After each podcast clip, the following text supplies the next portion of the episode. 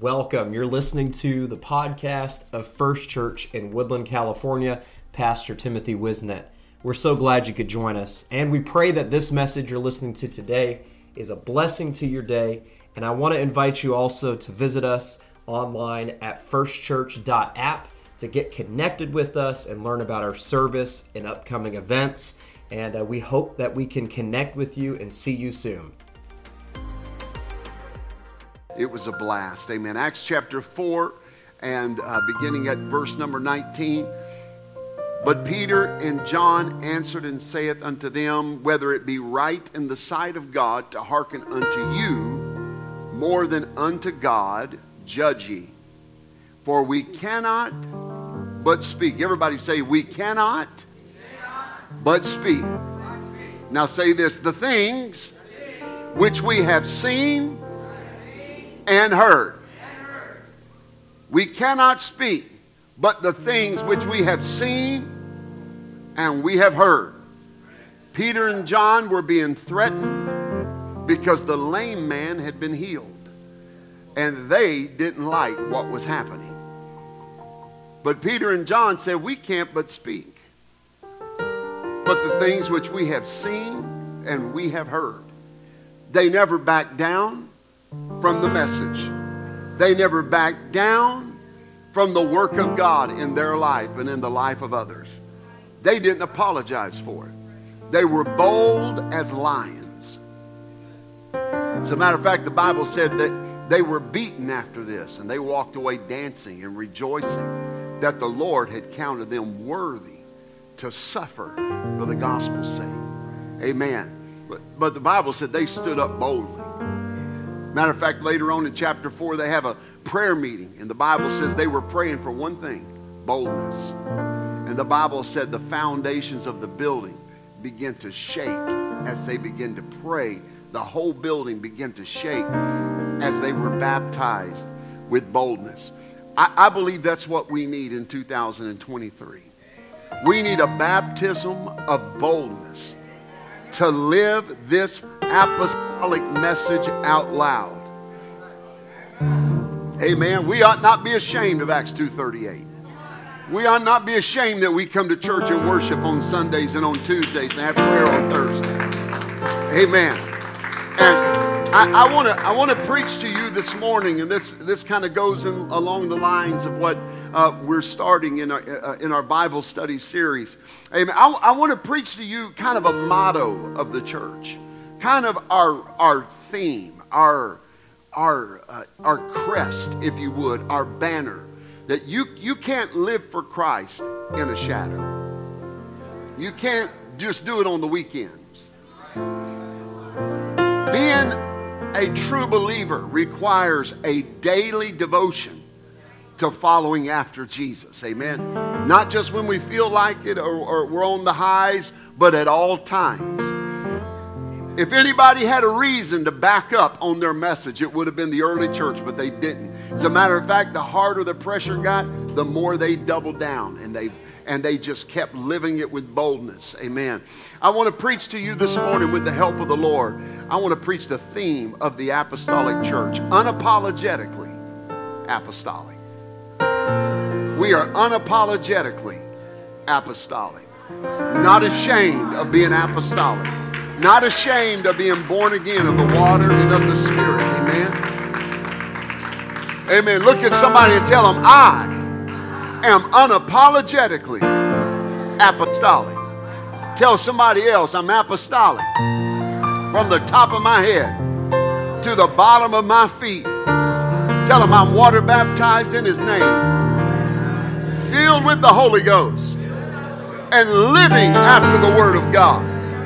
Amen. Shout it with me again. I am unapologetically apostolic.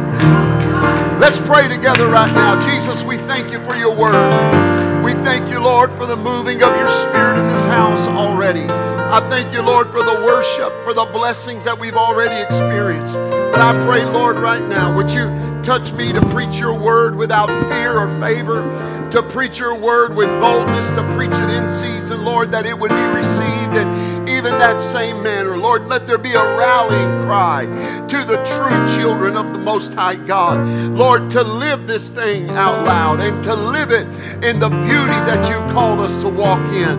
In Jesus' name. And everyone said, Amen. Can we just give the Lord another hand clap of praise?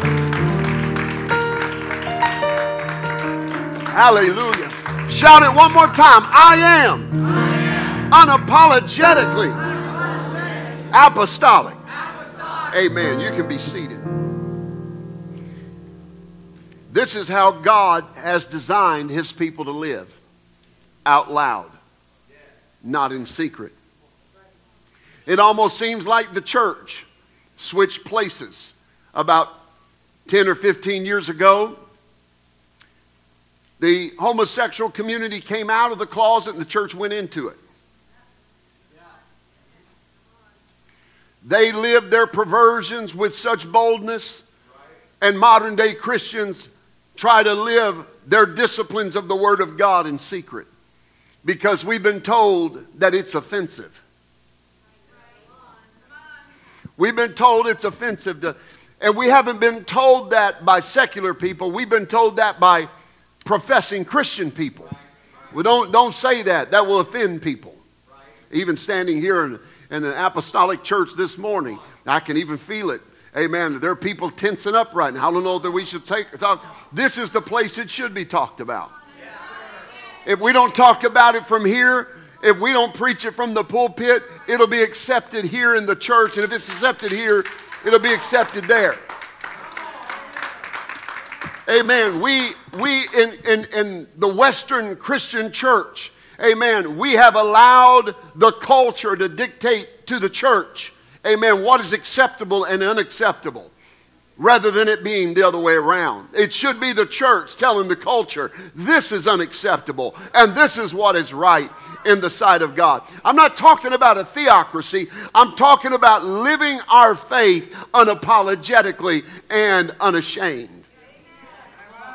Amen. We, we ought not be ashamed to say that we believe in God. We ought not be ashamed to say we don't want the perversion of this world influencing our children. That shouldn't be controversial to a Christian. To a Christian, they ought to stand and say, I believe in the Word of God unapologetically. I stand on the Word of God. You have got to stop. Well, I feel the Holy Ghost this morning. I know some of you already went on 4th of July vacation this morning, but I'm, I'm, I'm, I'm going to preach this morning. We've been told to sit down and be quiet. We've been told that this is offensive.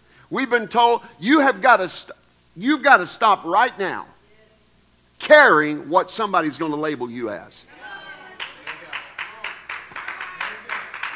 Did you hear me? We've got to stop being afraid of what the world is going to say when we take a stand for the Word of God. They've already lobbed every, every verbal attack that they can against people who believe the Bible. You've got to stand up and say, I don't care what names you call me. I'm rubber, you're glue. What you say about me bounces off of me and Sticks and stones may break my bones, but words will never hurt me. You got to stop being afraid. Well, if I say that, they're going to instantly believe, they're going to call me a, a, a homophobe or transphobe or, or an, you know, a, a bigot or prejudice or racist. You got to you got to quit caring what they think. If they call me that and I'm standing on the Word of God, that's their problem, not mine.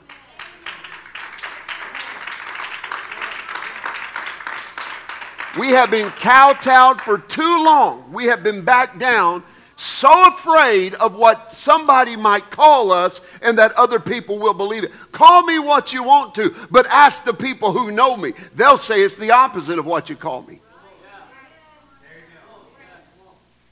They've used these terms until they have no more value of meaning anymore. Don't be afraid of it. You just need to know if you take a stand for the Word of God, there's going to be opposition. The church of the living God was born in the fire, not in the living room on a couch. The church of the living God was built and born in opposition and in the fires of persecution. They were not built holding hands with demonic lifestyles and saying, let's all just get along. Amen. The church of the living God was not born with steeples and cathedrals and packed out worship experiences with great music and, and great talent. The church of the living God was born preaching the gospel and preaching the word of God, amen, while they were being fed to lions and burnt at the stake. And I'm going to tell you, I want to stand with the apostles, I want to stand with the early church and say, I'm going to live what God has called us to live without any shame, without any fear, without any remorse. Oh, I hope you hear me this morning. I'm not backing down. You don't need to back down from this. You need to get a boldness in you that says, I believe this. We've been given a false choice. We've been given a false choice that says if we preach like this, if we talk like this, if we believe like this, then we hate people. That's a false choice. We love people, and that's the reason why we preach like this. We preach to let them know that there's an eternity without God that you're going to face. We love you enough to tell you the truth. Anybody else believe that this morning? Amen. We don't hate the we don't hate the people. We hate the sin. I can disagree with a lifestyle choice and still love them. Amen. They painted that box. We didn't paint that box. We can that's we can still love the alcoholic and still preach against alcohol. We can preach against drugs and still love the drug addict and we can preach against homosexuality and love the homosexual that's in that lifestyle.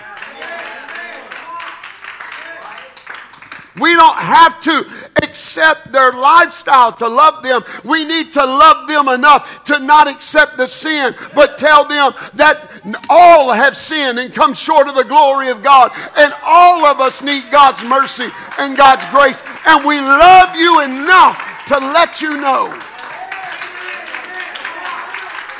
Because I am unapologetically apostolic.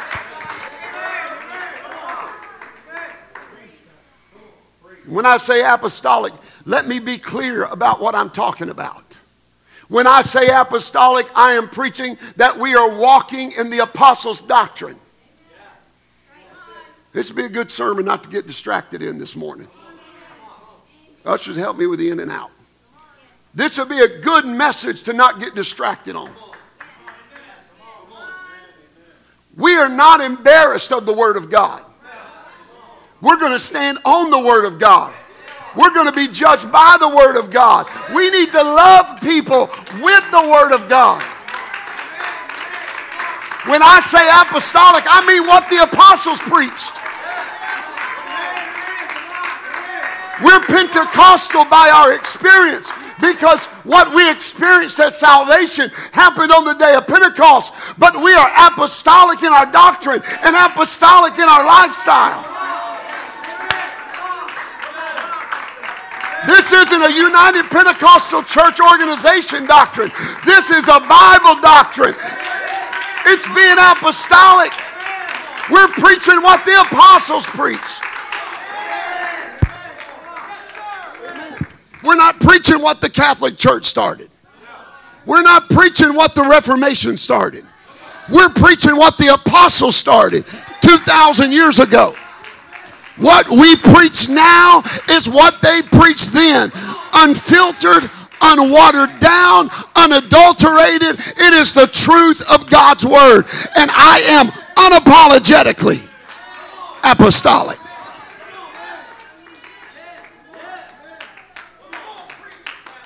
I want to be clear what apostolic means. That means if the apostles were to walk into this room right now, they would be shouting amen to what's being preached in our church. We still preach salvation like they preached it. We still believe it the way they believed it. Say, well, that's archaic thinking. We got to modernize it. No. No. No, no, no. The methods can change, but this message can never change. We live in an in your face society. We live in an in your face society. They're bold about it, they'll get in your face about it. Matter of fact, they're so bold, they won't just get in your face, they get in your children's faces. And they want in your children's bedroom. Multiple pride marches this month have been recorded. For all of you that are watching online that say, you're hyping this up, that's not what the pride movement's about. You've got your head so far in the sand, you're just inches from finding oil. They were marching in San Francisco and New York, chanting, We're here, we're queer, and we're coming for your children.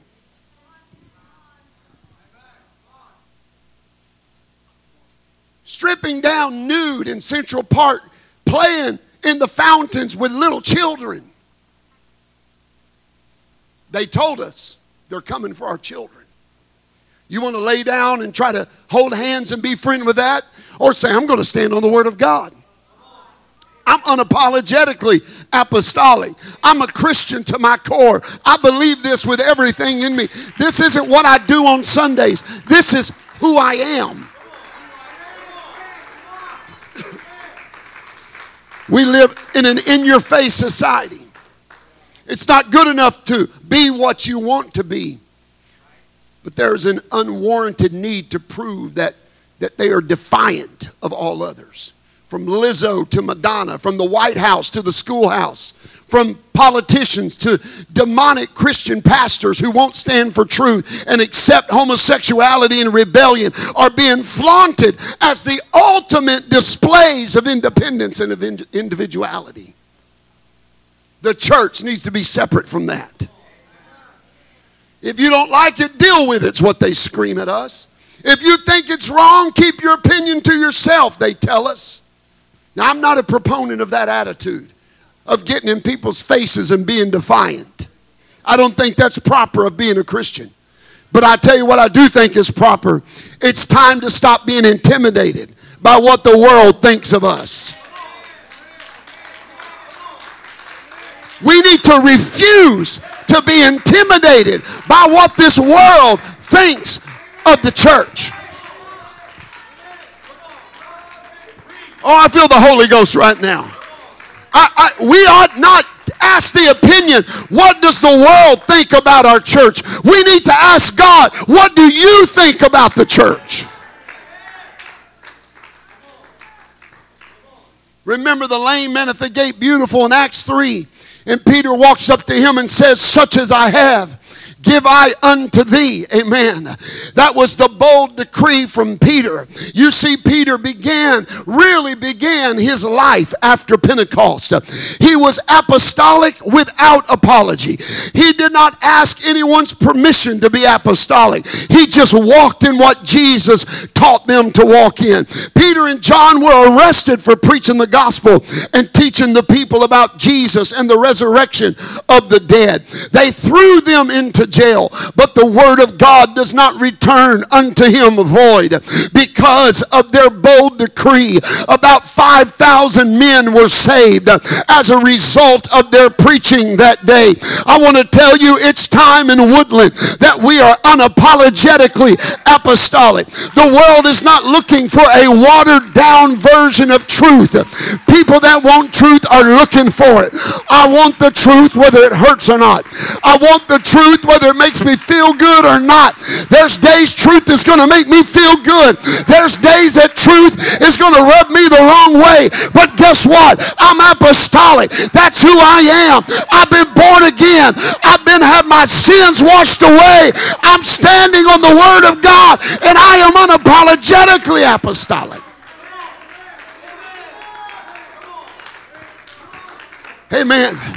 It's time, amen. It's time that we put a, a, a, Holy Ghost pride. I know we, we, you know pride go before destruction. I'm not talking about this pride they're using with the skittle flag. I'm talking about having the Bible said, "I boast only in the Lord." We need to have that boasting in the Lord type attitude. No, I'm not like this world. No, I don't do what the world does. I don't talk like the world. I'm not entertained by the world. I don't look like the world. I don't act like the world. I'm unapologetically apostolic, and I'm glad that I am. I'm glad that I found the way.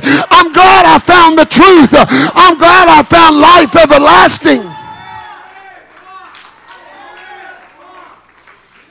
Somebody shout unapologetically apostolic. The next day, John and Peter were brought before the council of the Sanhedrin to be questioned and then be reprimanded. There in their presence, Peter answered the question from the religious leaders How did you heal this man? And the Bible says that Peter was filled with the Holy Ghost and began to preach to them. We don't need to answer these questions of society by being timid and ashamed. We don't need to answer the question of the spirit of the age by being ashamed of who we are and being silent on the issues. If we're filled with the Holy Ghost, there's going to be a boldness in us that stands up and says, For I am not ashamed of the gospel of Jesus Christ, for it is the power of God unto salvation.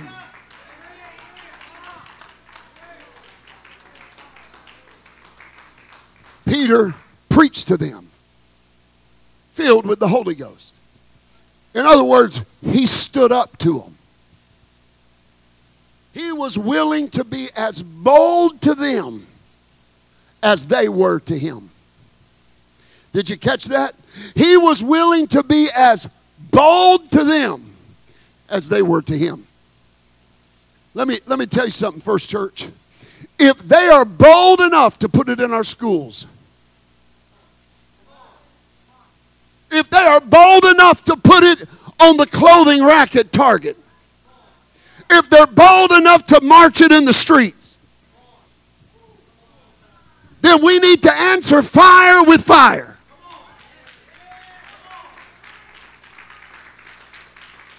We need to answer fire with fire.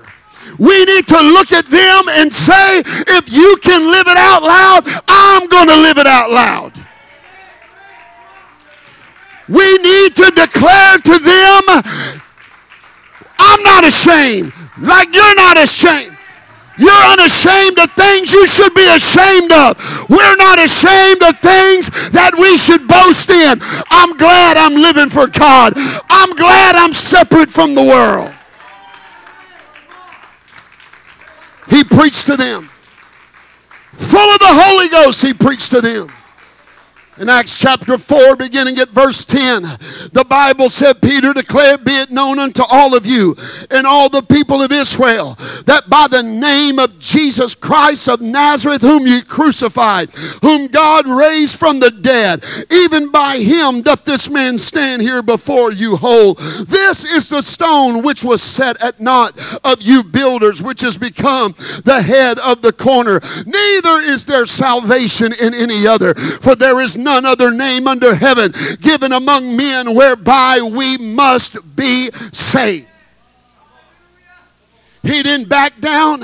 He didn't go check Wikipedia to see if this was an approved opinion. He preached to them the truth of God's word. He preached it to them boldly. Listen to me. And he preached it while he was in handcuffs. He didn't back down. He didn't go run in the corner. He didn't say, Let me go check with Pastor. Let me make sure this is okay. He just preached the truth of God's word and he preached it with boldness. And then I want you to see what happened next. You got to look at what happened next. This is the cool part. The Bible said when they saw the boldness of Peter, the Bible said instantly they knew that Peter had been with Jesus. People need to know that you've been with Jesus. Not because you've got a first church sticker on your car or a first church sticker on your key ring. They need to see you live boldly.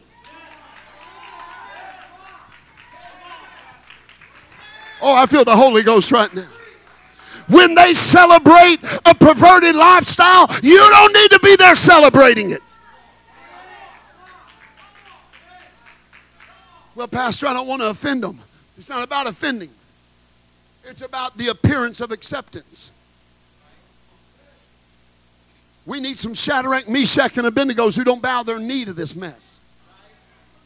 I can't believe, I can't believe pastor's preaching like this. We'll believe it, honey. And I'm going to preach it tougher than a $2 steak. We're not backing down from this. We're not back.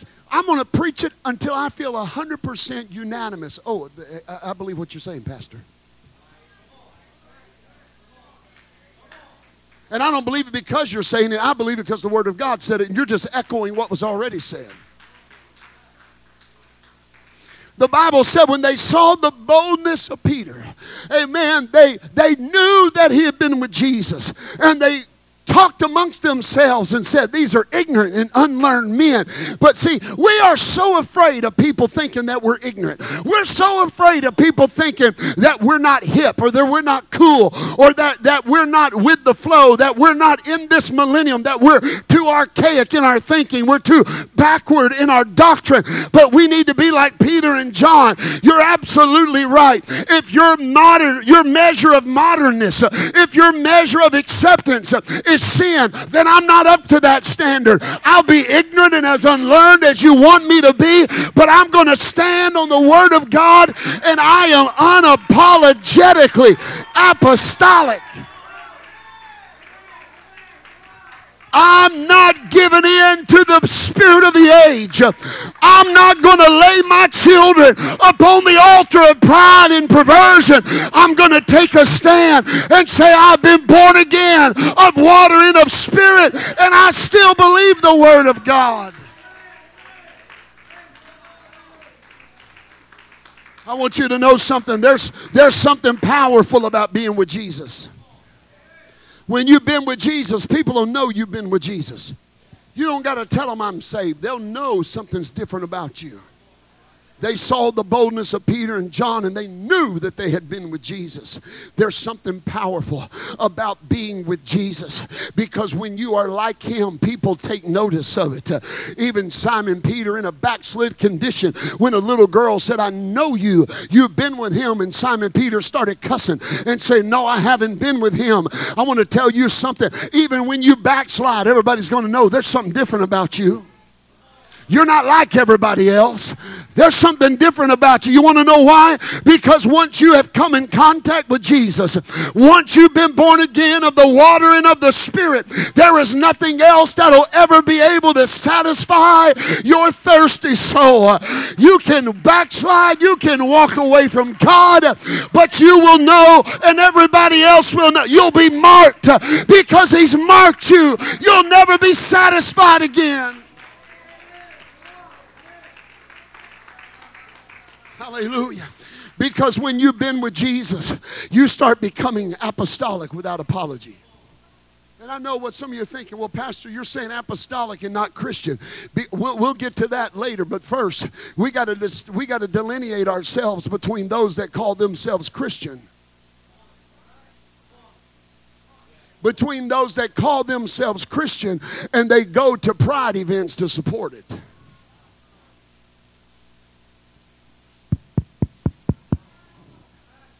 Not everything that says they're Christian is Christian. Oh, I'm Christian because Christ means to be a fo- Christian means to be a follower of Christ. I am following him. They're following the Antichrist. So what they are is anti-Christians. We're true Christians. We follow Christ. But I'm saying apostolic because I am identifying that unique characteristic between us and every other so called church in this city, in this county, in this state, in this nation. We do more than just have the Bible. We preach the Bible. We believe the Bible. And to the best of our ability, we live the Bible. Somebody shout unapologetically apostolic. Amen. Praise God. I, am not going to qualify everything I say, but I know there's people saying, My God, Pastor, there's better ways uh, to preach this. It, it, sounds so harsh and it sounds so mean. Uh, no, that, that's, that's because you're listening to the world. And as a matter of fact, if you believe the Bible like they believed in their perversion, you'd be saying, Pastor, you're not preaching it hard enough. Jesus said, For the kingdom of heaven suffereth violence, and the wimps take it by force. The quiet take it by force. The lukewarm take it by force. So the violent take it. But now it's not a call to violence. What Jesus was saying was if the kingdom of heaven's going to advance, you got to be willing to meet their passion with greater passion. I said, we got to be willing to meet their passion with greater passion. Theirs is a perverted passion, ours is a puristic, Bible believing passion. Isn't it amazing? They could get on Facebook right now and say, in 45 minutes, we're going to have a pride march in downtown Woodland. That have a thousand people show up. But if the pastor says we're going to have prayer meeting tonight, you might get five people to show up. You see, they're more convinced of perversion being true than we are the truth being true.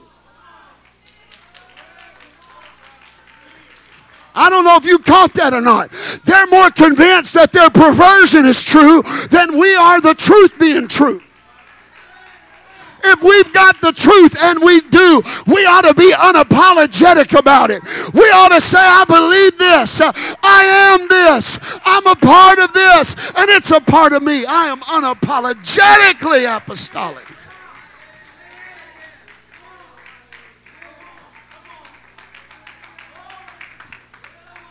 You see, if you're unapologetically apostolic, you don't have to tell anybody you're sorry for your lifestyle.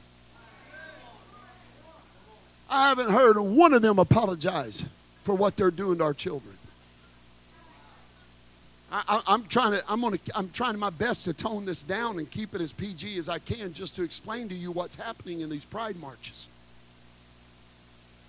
But the sexual acts they simulate and perform in front of little children and they don't apologize for it. As a matter of fact, if you call them out for it like I am now, I can already hear it. That's homophobic. That's racist. That's bigoted. That's everything. You know what? It don't hurt me. I could give a flying rip on a tater chip what you think. Because the only people that's ever called me racist were not minorities. It was always, well, I better be careful. And if you're, if you're, if you're definition of that is someone who disagrees with me, then you don't understand it. See, we're unapologetically apostolic. And you better, you better, you better get used to that. I'm going to tell you something. Wimpy saints ain't going to survive the warfare we're in. Are you still going to show up to worship if they start picketing this church and surrounding it? Or would you pull them go, oh, I don't want, I don't want my family to see that. I'm going to go home. Coward.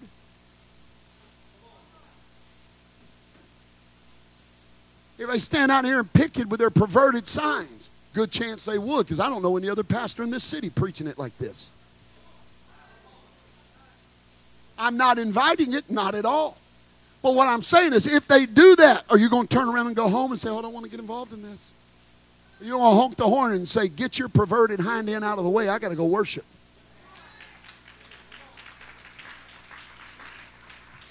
You see, this is where it gets real. This is where it gets real. This is where this is where the, the metal meets the bone is right here. When people can shout about it when there's no opposition. But would you be unashamed enough to show up if they stood here and were chanting against us? But we want to be approved. I want to be approved by God, not the world. And you say, because I, I, I, can hear it right now. They're, they're, saying, Pastor, you're taking it too far. That's never going to happen. Yeah, you didn't think they would ban having church three years ago either. Five years ago, you didn't think they'd be doing what they're doing right now to our children. There could be a day when they step in and they try to stop this with protest or, or the state tries to revoke a nonprofit status and they try to do all kinds of. Are we going to be able to stand up and be unapologetically apostolic or are we going to lay down and say, I don't want the heat? Now, I can't help what other churches are preaching or not preaching, but I'm going to preach that we are not backing down from the truth of God's word.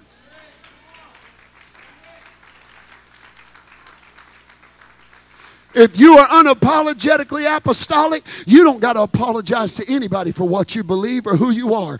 You do not have to try to excuse your behavior. You do not try to have to try to qualify your beliefs. You're simply a Holy Ghost filled believer through and through. It doesn't matter what other people think about you. It doesn't matter what other people say about you. You've been born again. You're in the kingdom of God. And this world's opinion of you and of God's church doesn't matter. You hold on and say, I'm a believer. I'm unapologetically apostolic. I'm not ashamed of this gospel. There's life in this gospel.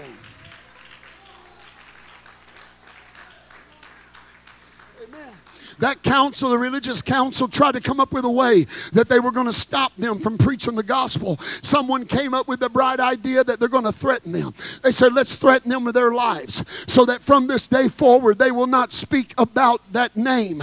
Amen. I want you to know that the devil hates you the most when you begin to share your faith with other people, when you begin to speak to other people about the name of Jesus.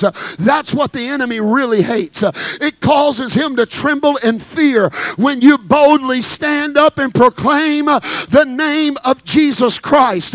Amen. Don't be ashamed to declare that you are apostolic. Don't be ashamed to declare that you still believe the Word of God is right uh, and the Word of God is true. You see, the Sanhedrin Council made their greatest mistake when they threatened the church. And they said they were going to wipe them out because it didn't cause them to go underground, it caused them to go on the rooftops and preach it with boldness. That's what we need to do in 2023. We need to live it out loud, we need to live it with boldness, we need to live it with courage. Oh, hallelujah. Acts 4 and 19 through 20 says this. He, I read in your text, but Peter and John answered and said unto them, Whether it be right in the sight of God to hearken unto you more than unto God, judge ye. For we cannot speak the things uh, which we have seen. We cannot but speak the things uh, which we have seen and heard. Another translation said it like this They said, We can't stop talking about the things that we saw and that we heard and seen Jesus do. Why? Because once you have been changed by by the power of Jesus' name. Once your life has been turned around, there is no other power, there is no other influence, there is no other lifestyle, and there is no other name that can do the same. When you have felt the ultimate peace of God in your life, man's attempt to frighten you will fall way short because you have experienced Jesus for yourself. He's not a myth- mythological figure, he is not some other person in the history books Uh, but you have experienced Jesus for yourself.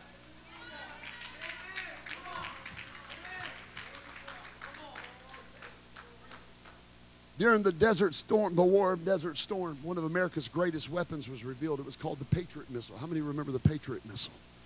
I remember when they were talking about that. It was different from the Tomahawk and the howitzers. Amen. It, they were used for offensive strikes. It was a defensive weapon when the Iraqi armies launched their dreaded Scud missiles, the Patriot missiles, batteries of Patriot missiles, uh, would track those Scud missiles in midair and destroy them amen, as they before it would come in contact with their intended target. It was an awesome display of man's technology and power. The Patriot missile uh, derived its name very uniquely from other any other offensive or defensive weapon of that era. Amen. You see, when they designed it, the men and women that manufactured it were given a unique opportunity to name the missile itself. And rather than name it after some great leader or historical figure, they come up with an acronym for the word patriot. Proud Americans taking responsibility in our time. That's what Patriot stands for. proud Americans taking responsibility in our time. I believe that it's time for the prince and the power of the air to feel the effects of some patriots in Woodland. I said, I think it's time for the prince and the power of the air to feel the effects of some patriots in First Church. And I'm changing the acronym, amen, from patriotic or proud Americans taking responsibility in our time. And I'm changing it to prayerful apostolics taking responsibility in our time. It's time that we launch some patriot missiles ourselves. It's time that we get full of the Holy Ghost and launch an offensive, not defensive, but offensive. It's time that we get bold in the Spirit and live it out loud, unapologetically.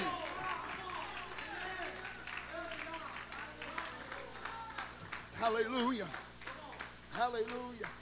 Amen. Yesterday morning, I was on the first flight and I was going through some of these notes and, and was doing some research on the Patriot missile and on the, uh, the fact that it was designed to not be merely defensive but offensive. And I began to set in that plane at 37,000 feet. And I begin to wonder in my mind what would happen if the saints of the Most High God got that same kind of mentality and said, We're not going to wait until Satan launches scud missiles or scum missiles or sin missiles and they hit our homes before we react. But what if we built a shield of prayer? What if we built a shield of worship and a lifestyle of being apostolic that we said that we are are prayerful apostolics, uh, amen, that we are going to combat every launch of attack that the enemy has set against the church. Satan's going to do what he does to try and hinder the church, but the true saints of God ought to do what we can do.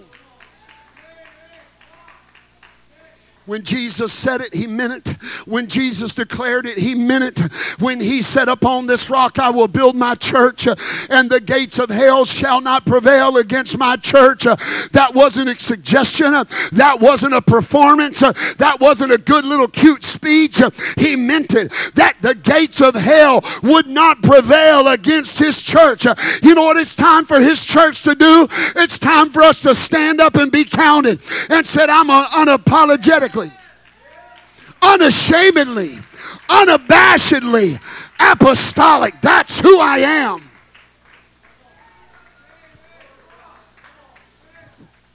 Satan was designed to attack the church. But we've been empowered with the Holy Ghost to repel the attack of Satan and to advance the church. And there's some apostolic, apostolics, they're not going to take their responsibility. But I believe we are. You want to know why? Because I believe there's a remnant of God's church that refuses to be intimidated. You can call us crazy. You can call us out of style. You can call us old fashioned, archaic. You can call us primitive, backwards thinking, fundamentalist if you want to. But I'm going to tell you what Jesus calls us. Jesus calls us his bride, he calls us his church, upon which he's going to build on the rock that shall not be defeated at your neighbor and say, I am unapologetically apostolic. I refuse to apologize for my belief in one God. Oh, you thought I was done? No, I got more to go. I, I, I'm, I'm, I'm tired of some of you stressing out when I preach more than 25 minutes. Go, go home to Netflix. 30 minute preaching makes you nervous. You're not even saved. That's a bold statement, Pastor. Yeah, because the Bible said if you're spiritual, you do mind the things of the Spirit. But you, if you are carnal, you mind the things of the flesh. I know the latest church growth seminar says don't preach about the blood, don't preach about controversial issues, don't preach about sacrifice and commitment. Just give them 15 minutes of feel good. I'm not preaching to a, a group, I'm preaching to the church of the Most High God. And God's people say, Preach it, preach it. I refuse to apologize in my belief for one God. I'm not ashamed that we believe in one God. I'm not embarrassed that we don't embrace the Trinity.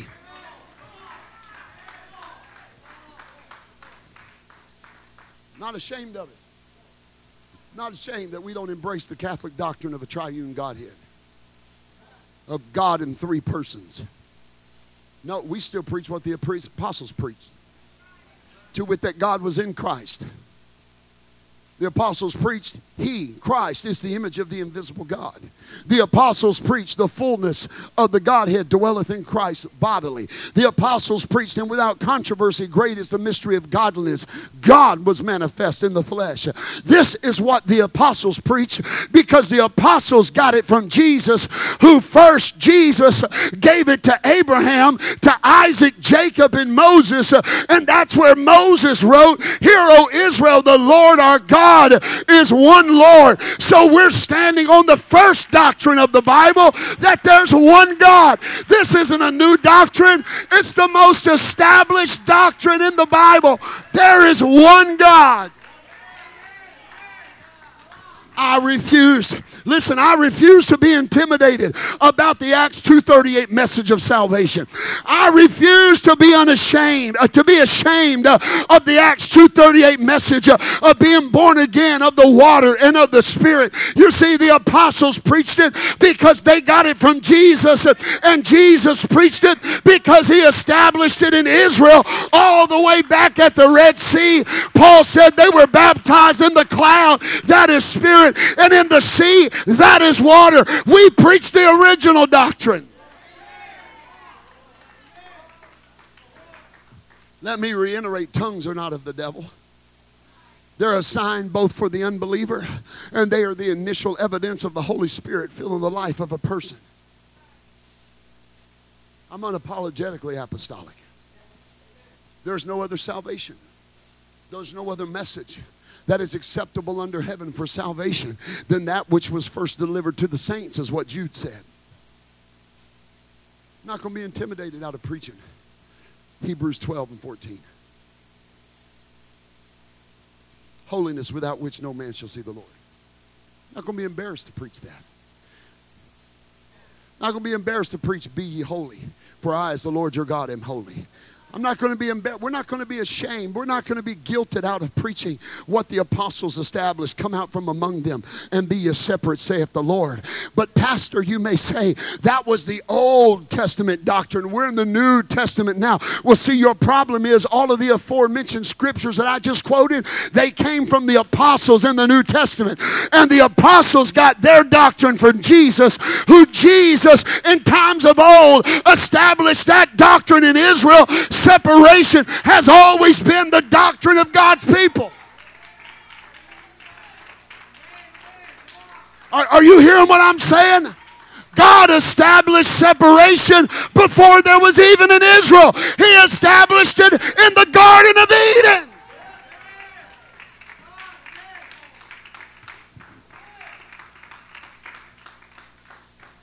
In Eden, God established separation. He said, You can have anything, just separate yourself from that tree. I don't want you to be confused what kind of church you're in.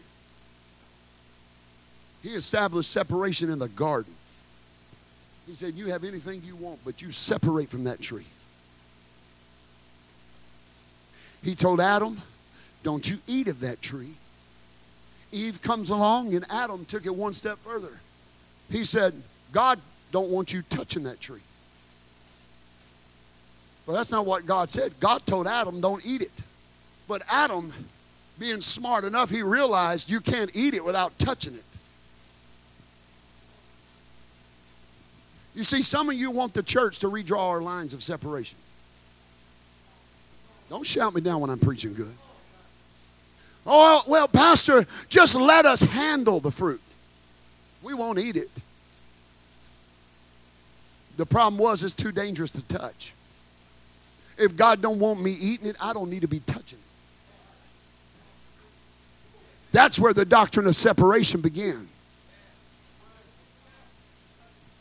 This is still an apostolic church. We're not holiness on Sundays only. We're, we're, we're holiness every day we live.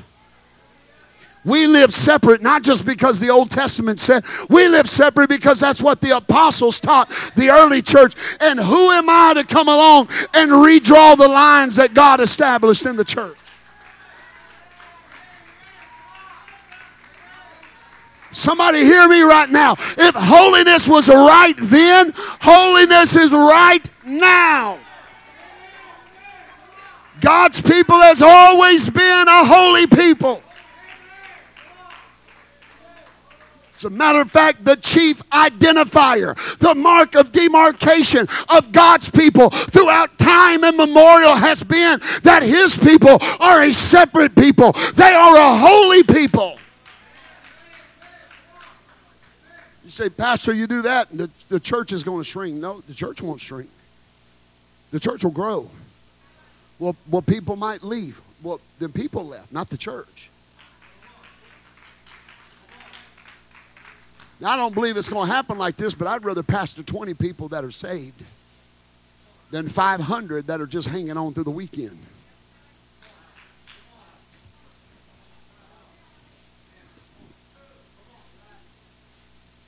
Go back down. We're unapologetically apostolic. Well, my friends who go to this other church think we're weird because of that. Well, you need to share with them what the faith is. Ask them why things that their own denomination preached against 60 years ago are now okay. When did God change his mind? A lot of Pentecostal denominations have dropped their holiness in the last 20 years. We, we don't need to tell them and try to prove to them why we still believe what they once believed. You need to tell me why you stopped believing what God said. Because I'm unapologetically apostolic. I'm going to go to heaven talking like an apostolic, walking like an apostolic. And baby, by the grace of God, we're going to get to heaven dressing like apostolics.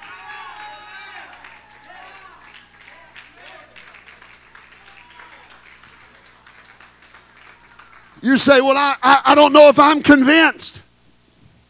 It's in the Bible.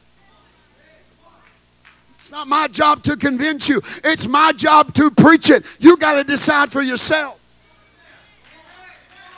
But God's people have always been a holy people. As a matter of fact, every time that Israel went into captivity is when they left their holiness and their separation. And God said, You have now profaned me. If you want to look like the heathen, I'll make you slaves to the heathen. I, you're not shouting with me yet, but I'm going to keep preaching it. He said, If you want to look like Babylonians, I'll let you be slaves to the Babylonians. You want to act and worship like Philistines? I'll let them take you as their slaves. Then all of a sudden, there were Shadrach, Meshach, Abednego, there were Daniels, there were Nehemiahs that rose up in the time of captivity. And they said, We're sick of our, we know our grandparents backslid from this truth, but we want the truth. Send me back to Jerusalem. I'll build up the broken down walls, I'll restore the temple. Hey, God's going to raise up a generation that wants it. God's raising up a generation that thirsts for it. That God's raising up a people that says, Pastor, you can't preach it hard for me. Just preach me the truth because I want to be apostolic.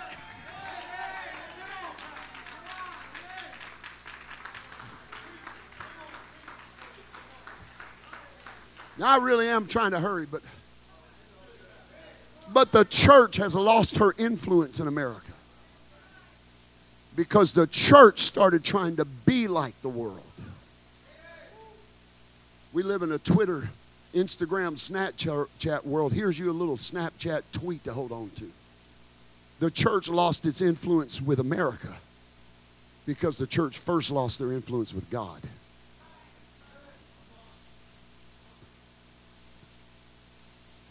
Let, me say that slower. The church lost their influence in this nation because we lost our influence of God.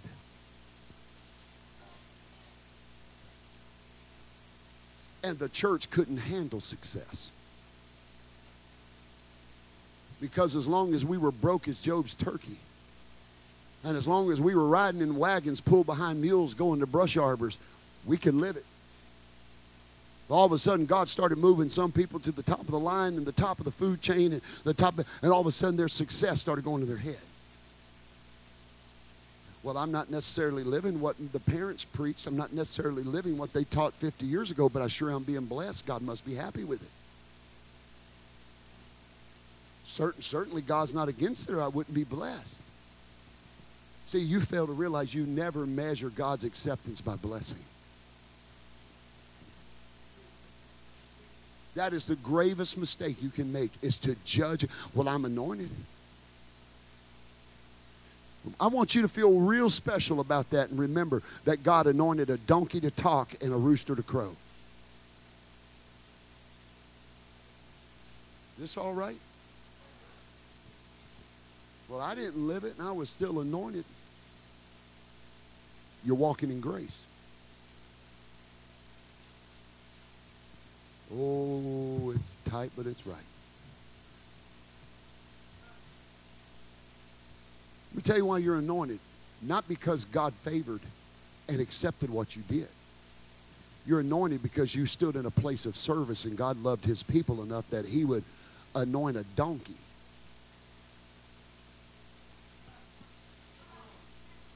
I'm about to put this mic down and amen myself real loud. God didn't anoint you because he approved of your life. He anointed you because his people needed to be fed. And people mess up and think, well, God used me. I felt the Holy Ghost. I spoke in tongues. I ran. I danced. I did this. I did that. And God used me. And I felt the Spirit of God. That God somehow sanctioned everything that happened before that moment. No, He loves His people enough that he would bypass Balaam and speak through his donkey.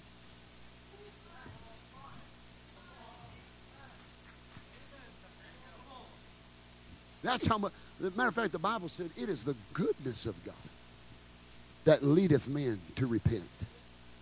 See, you got one or two choices. Either God's goodness can lead you to repent, or God's vengeance can crush you to repentance. It's one of two things. fall upon the rock and be broken, or the rock fall upon us and be crushed. That's the two choices we have. Amen. Praise God. Said, man, pastors worked up. Man, this was every Sunday when I was growing up.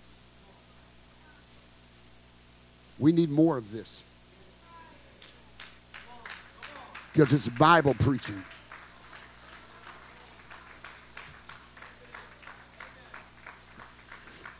Thank God for all of you watching online. If you're watching online and say, man, I go to Pentecostal church for 20 years and I never heard my preacher, preach that. That's the problem. You're going to Pentecostal church and you find an apostolic church.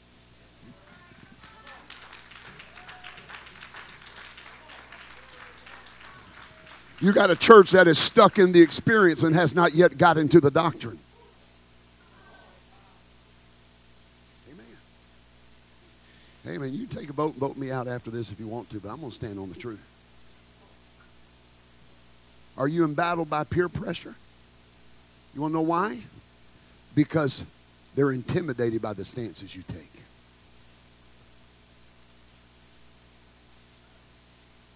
If you're in the middle of the road, you're going to hit, get hit with traffic going both directions. But if you take a stand on one side or the other, at least you know which direction you're headed. I'm going to tell you, I'm apostolic regardless of peer pressure. Doesn't matter what the world thinks of me.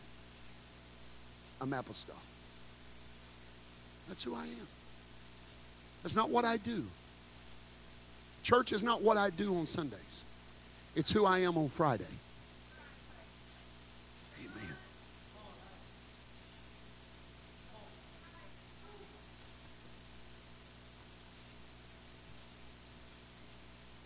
I refuse to let anybody inside or outside the church dictate what is acceptable or not acceptable in the house of God.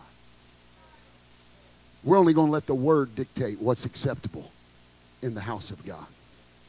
Let me take it a step further. I'm not going to let the world determine for me what is acceptable worship unto God or not. I'm not going to let the world tell me that dancing is just a little bit too much or clapping and saying amen with the preacher is a little too rowdy. We shouldn't do that. We ought to be more com- We're apostolic in identity, we're apostolic in doctrine, and we are apostolic in worship. That means we worship with all our heart, soul, might, and strength. We don't come to play church, we come to be church. We worship with everything that we That's why you're looking at your pastor all sweaty this morning. It's because I'm giving it everything I got. I'm going to lay it on the line because we're apostolic in everything we are. That's why we dance with the music. We don't have choreographed flag teams. We come up in worship under the inspiration and the direction of the Holy Ghost. Nobody had to teach me how to worship. The Holy Spirit initiated in me a gratitude and a gratefulness. Why are we the only church that runs aisles? I don't know. Go ask them. But our Bible says we can. And so we do run the aisles. And we're not ashamed to be aisle running, pew jumping, tongue talking, dancing, apostolics. Oh, I feel the Holy Ghost. Man, we get we get first time go. You can go to the music. Hey, we get first time visitors in here, and people start running the aisles, and their eyes start bugging out of their head. I'm not embarrassed by that. I'm looking going. I wish ten more would do that. We get visitors in here, and some of you start dancing and running the aisles and worshiping, and these guests, their eyes are getting that big. They're not thinking that something's wrong with you. They're thinking, man, I wish they had whatever. I had whatever they had. That would make me want to do that. That would make me want to act like that. You know why we worship God like that? It's because we're apostolic through and through. For the Father seeketh such to worship him in spirit and in truth. Some people can worship in spirit. That's all a lot of churches got, spirit. But the Father was looking for those to worship him in spirit and in truth. Don't you be ashamed for dancing. Don't you get embarrassed for dancing when you get your friends or your relatives in this church on a Sunday or a Tuesday or whatever it is, and the Holy Ghost starts moving, don't you sit back and try to act like the Baptist or the Methodist. You be apostolic to your bone. You step out in the aisle and dance. You start. We're not ashamed of. Who we are unashamedly, unapologetically, unabashedly apostolic. That's not what. That's not what we do. It's who we are. Ladies, don't be ashamed for looking apostolic and dressing apostolic. Men, don't be ashamed for dressing apostolic and talking apostolic and living apostolic. You be thankful that God hath called you out of darkness into his marvelous light. I've been born again of the water and of the Spirit, and I'm not ashamed that I'm apostolic.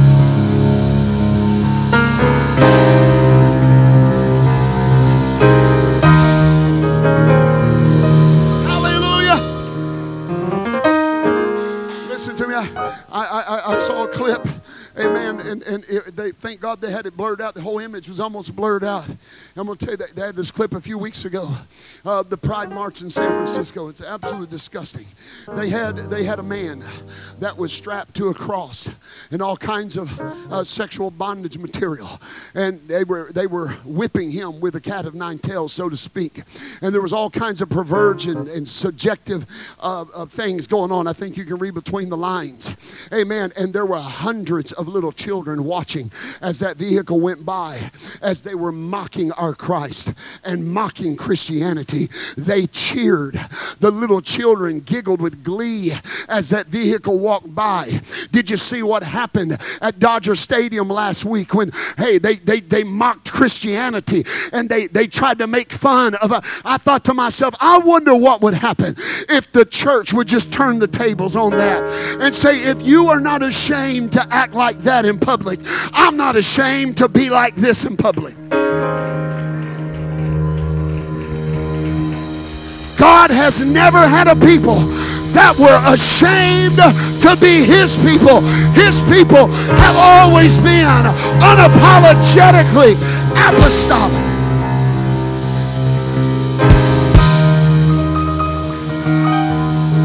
Hallelujah. Oh, I feel the Holy Ghost this morning. If they can live it out loud, we can live it out loud.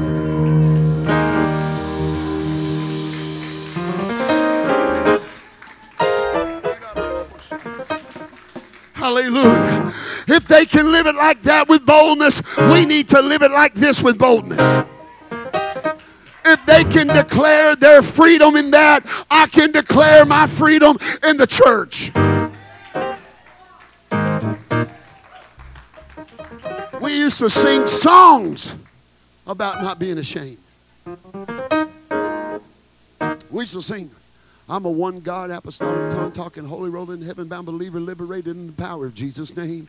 Being washed by the blood, sanctified by the Spirit. I believe in holiness. I suggest you do the same. I was saved one night on my knees at a Pentecostal altar, and I'm not ashamed to be a one God, apostolic, tongue talking, holy, rolling, born again, heaven bound believer in the liberated power of Jesus' name. We were rapping before rap was cool. Drop a beat to it. I'm a one God, apostolic, tongue talking, holy, rolling, born again, in heaven, I'm believing in the liberating power of Jesus' name. I've been washed by the blood, sanctified by the Spirit. I believe in the Holy Justice. You do the same. I was set free on my knees at a Pentecostal altar night, and I'm not ashamed to be a one God, apostolic, tongue talking, holy, rolling, born again, in heaven, I'm believing in the liberating power of Jesus' name. That's our theme. I'm not ashamed of the gospel of Jesus Christ. You know what God's wanting of His church? Boldness. That apostolic boldness that the church was born with. I'm not afraid of the lions. I'm not afraid of the torture of the Colosseums. I'm not afraid of being pulled apart, sawn asunder, buried alive in caves. I am a child of the Most High God. And it's who I am, it's not what I do.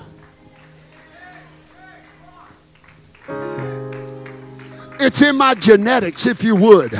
It's in my spiritual DNA. Amen. My physical DNA may have said alcoholic and a propensity to addiction, but my spiritual DNA, when I was born again, I got a new father and I got a new mother, and my spiritual DNA says, Be ye holy, even as I am holy. My spiritual DNA says, Worship the Lord your God with all your heart, soul, mind, and strength. My spiritual DNA says, Forsake not the assembling of yourselves together. My spiritual DNA says, I am unapologetically apostolic. Oh, you ought to put a smile on your face this morning and shout, I am unapologetically apostolic. Come on, turn around and high five somebody and tell them, I am unapologetically apostolic. We don't worship like everybody else because we don't serve the same Jesus everybody else serves. We don't have church like them because we don't serve the same God as them. We serve the one true living God who has filled us with his spirit and washed us in his blood. And so when we hear the songs of Zion being worshiped, we come together and we worship him in the beauty of holiness. For God beautifies the meek and God blesses those who are humble. And so we come in and we worship in his presence. We worship in the dance. We worship in the shout. We worship in clapping. We worship speaking in tongues. We worship. We worship with everything we have because we're apostolic. Come on, if you're not ashamed to be apostolic, I want you to come to this altar right now. I want you to be filled with the boldness of God. I'm praying for an Acts chapter 4 boldness. Get a hold of God's church like never before. That we're not ashamed to be the children of the Most High God. God baptize us with the same boldness that the early church had. God baptize us with the same fire that the early church had. Hallelujah. Oh, for Jeremiah said, It's like fire shut up in my bones. Uh, John said, I baptize you with water, but Jesus is coming and he's going to baptize you with the Holy Ghost.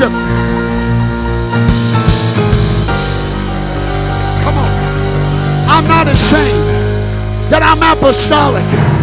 I'm glad I'm saved and I'm on my way to heaven. Now listen.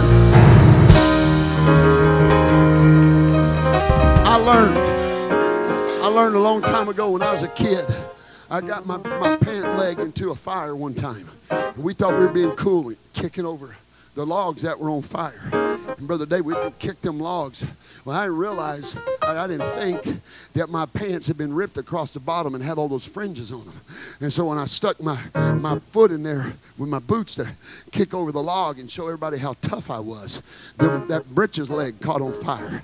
And thank God I didn't get severely burned. But I'm going to tell you something.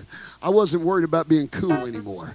I wasn't worried about impressing Dustin and Eugene and everybody else that was around there, how tough I was. I kick a log that's on fire. When my leg got on fire, I started kicking my leg. I got on the ground and started rolling around and hooping and hollering. And finally, it got put out in just a few seconds. Thank God it didn't do anything but singe what little hair I had on my leg. And I, my leg was smoking, my britches leg was smoking. But I learned a very valuable lesson then. When the fire gets a hold of you, you're going to act in ways you wouldn't normally act. When the fire gets a hold of you, you'll do things you wouldn't normally do. When the fire gets a hold of you, amen, you'll turn every which way. Let me tell you something. When the fire gets a hold of you, you'll do more than that and do more than that. But when the fire of the Holy Ghost gets a hold of you, you won't be ashamed to run. You won't be ashamed to dance. You won't be ashamed to. We need the fire of the apostolic church to be reignited. I wonder if we got any fire baptized apostolic believers this morning. Do we got anybody?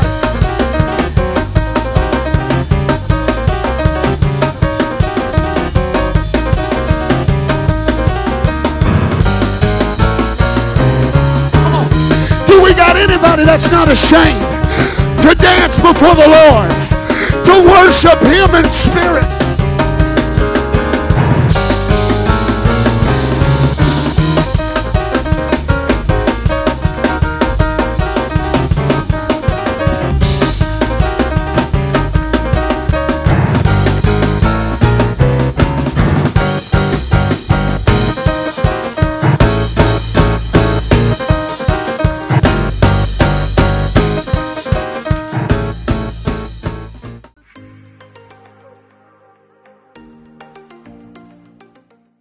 Thanks again for joining us for this podcast. It's such an honor that we could have you, and we pray you were blessed by the word today.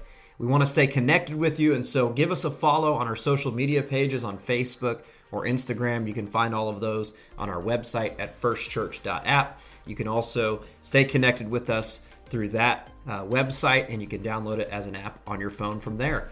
And so until the next time, we pray you're blessed. Have a great week in Jesus' name.